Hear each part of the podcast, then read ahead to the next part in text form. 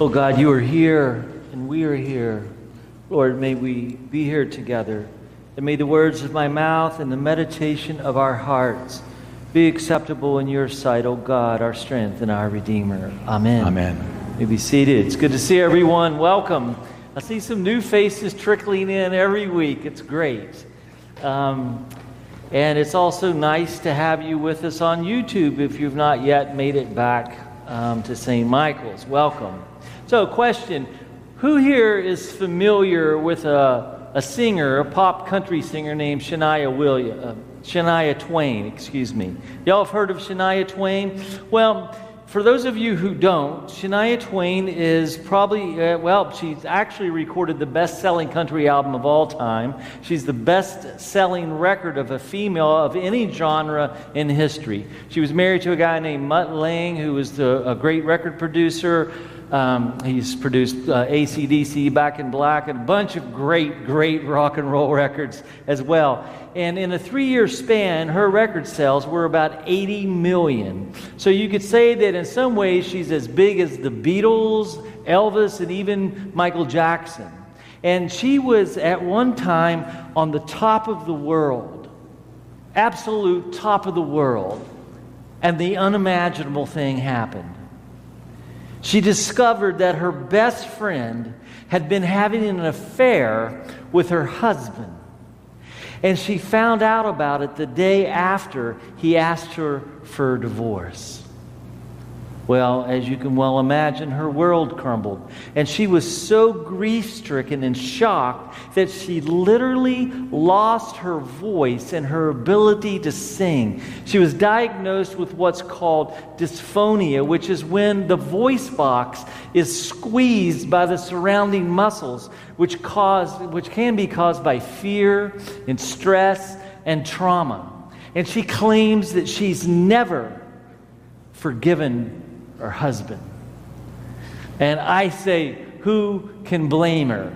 Perhaps you've been there where someone's wounded you, betrayed you, hurt you in such a way that, that you just don't know if it's even possible to forgive them because certainly they don't deserve to be forgiven. I know that pain firsthand. I've been there.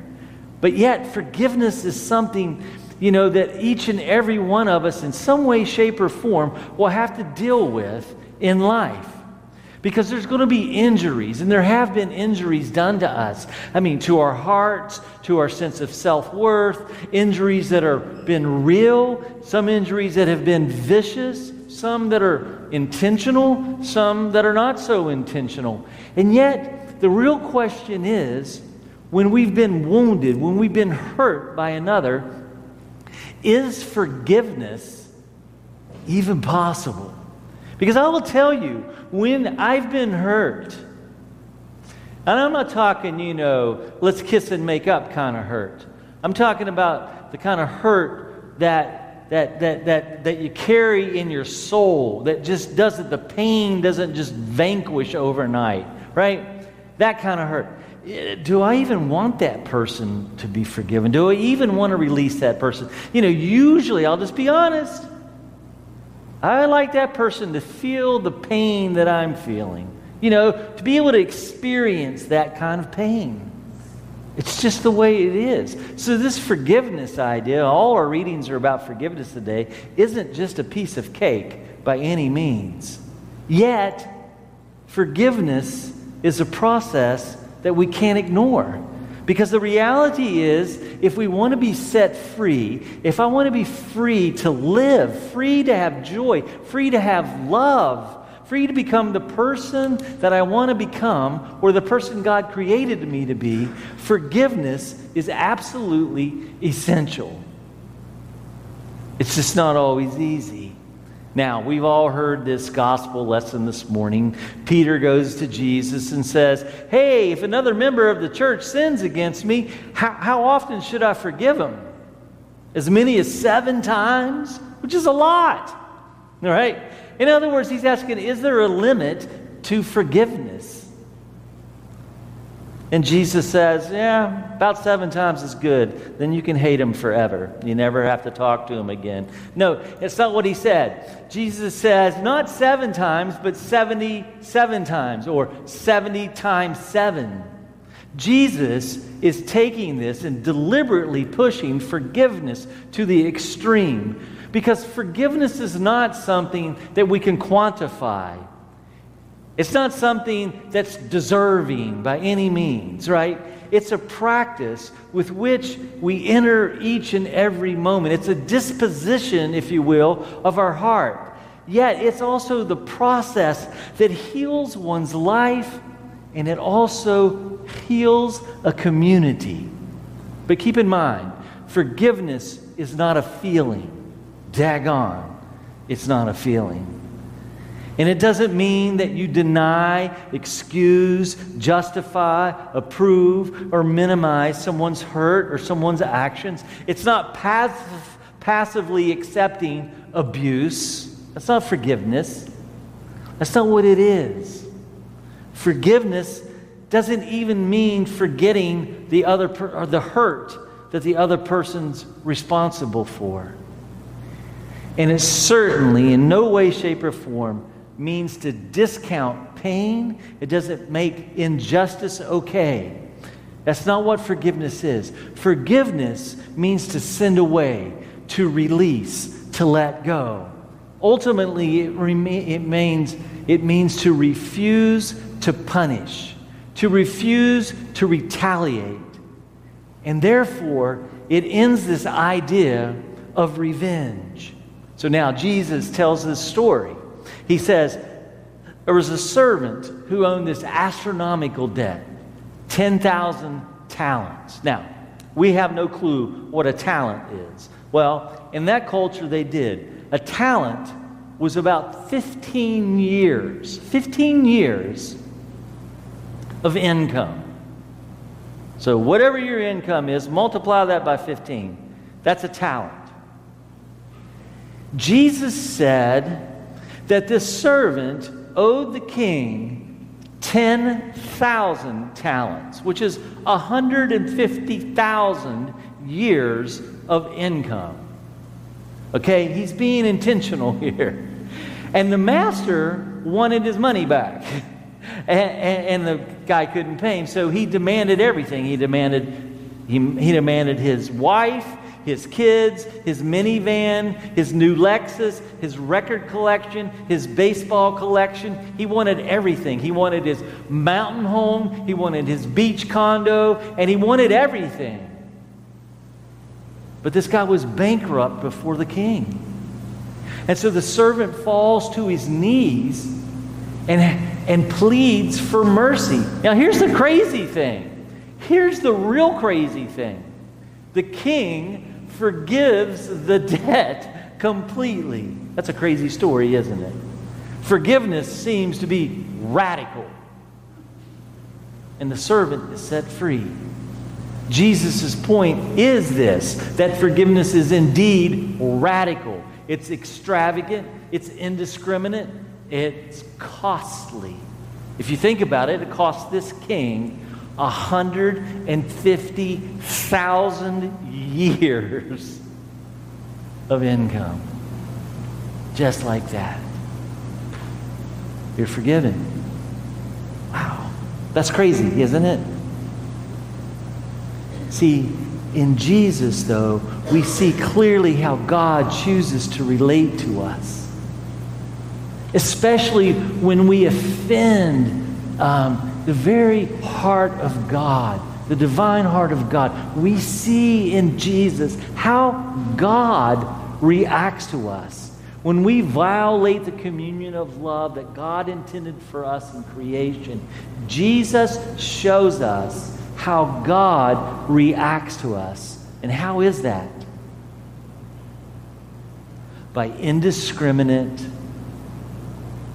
undeserved mercy, grace, and love forgiveness. He lets us go. And the entire message of Jesus' life, death, and resurrection would be lost without it. See, there is no such thing as cheap forgiveness for sin. That is, refusing to be who we were created to be, um, um, missing the mark of what we were created to be. There's no cheap cost when it comes to forgiveness. Forgiveness is very, very costly. 150,000 years forgiven. It's not cheap when Jesus Christ suffered violence on the cross in no way, shape, or form offered retaliation, but instead love and forgiveness. And we call him God. So that, are you ready for this? So that we could be reconciled to God and restored to who we were created to be. All gift, all grace, all love, all mercy, forgiveness.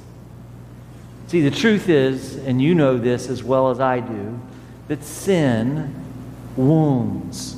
Sin, when someone sins against us, it breaks us, it hurts us, and it lingers. And to forgive is really costly. But here's the deal we must recognize that in the eyes of God, that we have been totally forgiven. Thought, word, deed, past, present, future, things done and things left undone, forgiven. Grace really is amazing. So, the first order of any forgiveness is not to forgive others. I think the first order of forgiveness is to recognize and accept God's forgiveness of me to receive the forgiveness that God offers us uh, in those outstretched arms on the cross, to be received. You know, the servant apparently missed that point because soon after he was forgiven of this insurmountable debt, he is found choking a fellow servant, right, of a very small debt. So that people tell the king about it, and the king puts the servant away in torture until he can pay his debt. I think that's what unforgiveness and hate and anger and retaliation and revenge does. It's torture. See, the truth is is there's no Christianity without forgiveness. Christianity, forgiveness is at the heart of Christianity. It's not karma right? Karma says you get what you deserve, it's going to come back to you, and you're going to get it. Christianity says you've been forgiven, you've been released, you've been reconciled. It's all gift from God. Receive it. And so there is no Christianity without forgiveness. Our faith is permanently marked by the invitation to receive His forgiveness and the imperative to offer forgiveness. And that's where I have the rub. When I have to offer forgiveness, okay, if I loan you my ink pen and you walk down the hall with my ink pen, I got to tell you, I forgive you.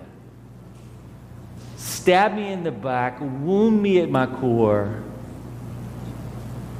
That's different.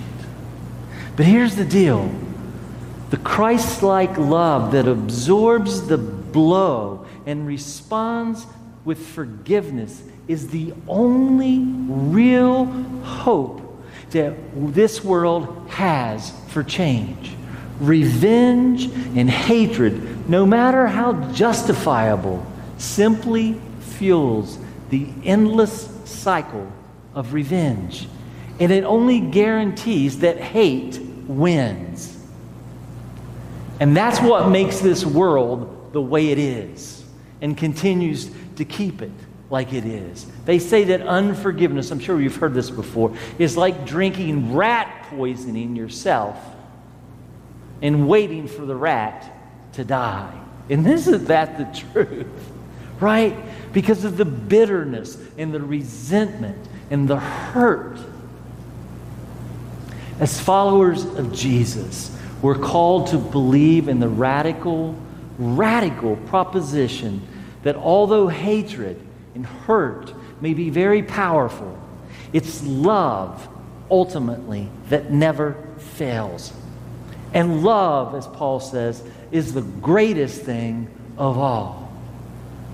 You know, Henri Nouwen said that forgiveness is the name of love practiced for those who love poorly. forgiveness is the name of love practiced by those who love poorly.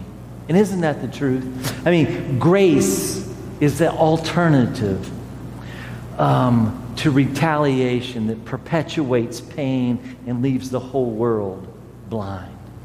I was reading a story this week.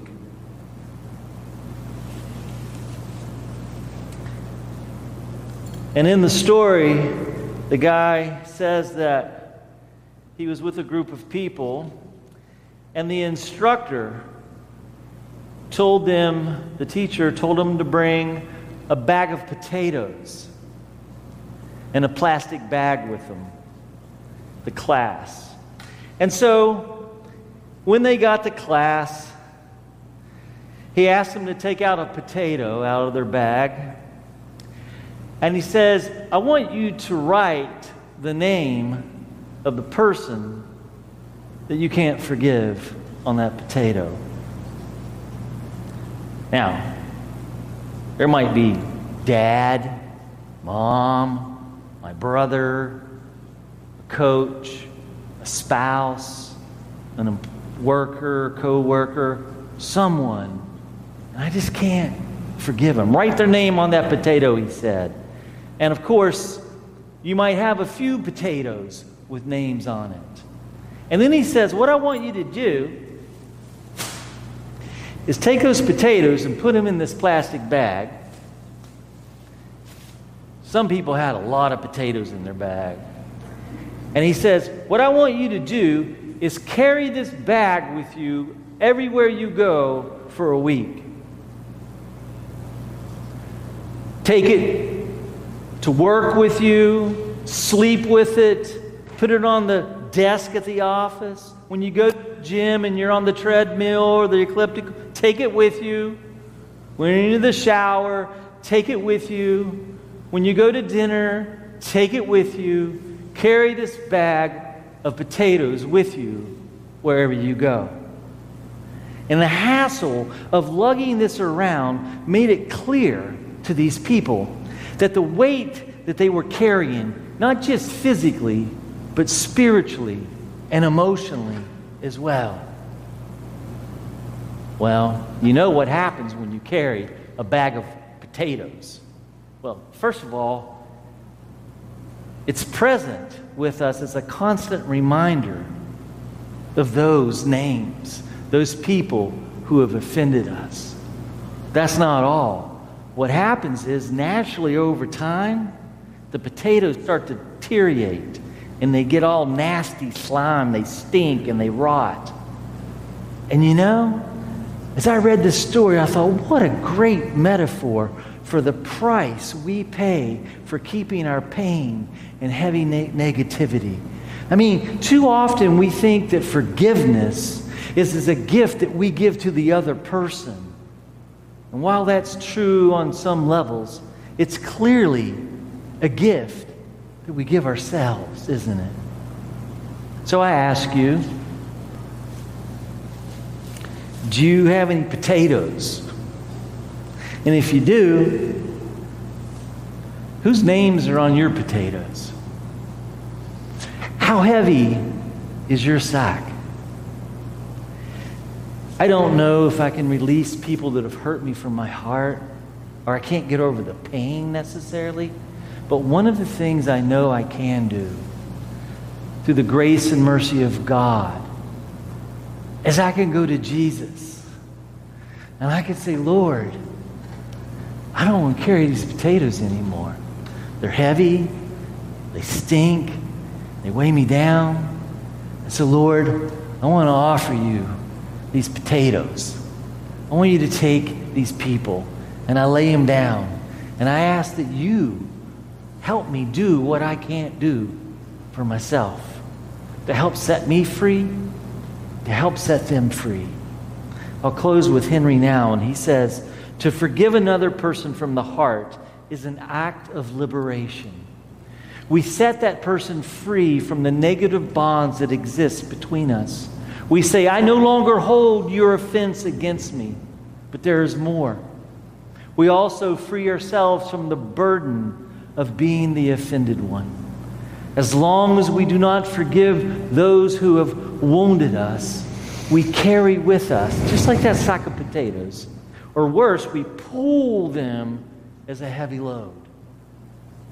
The great temptation is to cling in anger to our enemies and to find ourselves as being the offended ones, the wounded ones. Forgiveness, he says, liberates not only the other, but also ourselves. It is the way to freedom as children of God. Amen. Amen.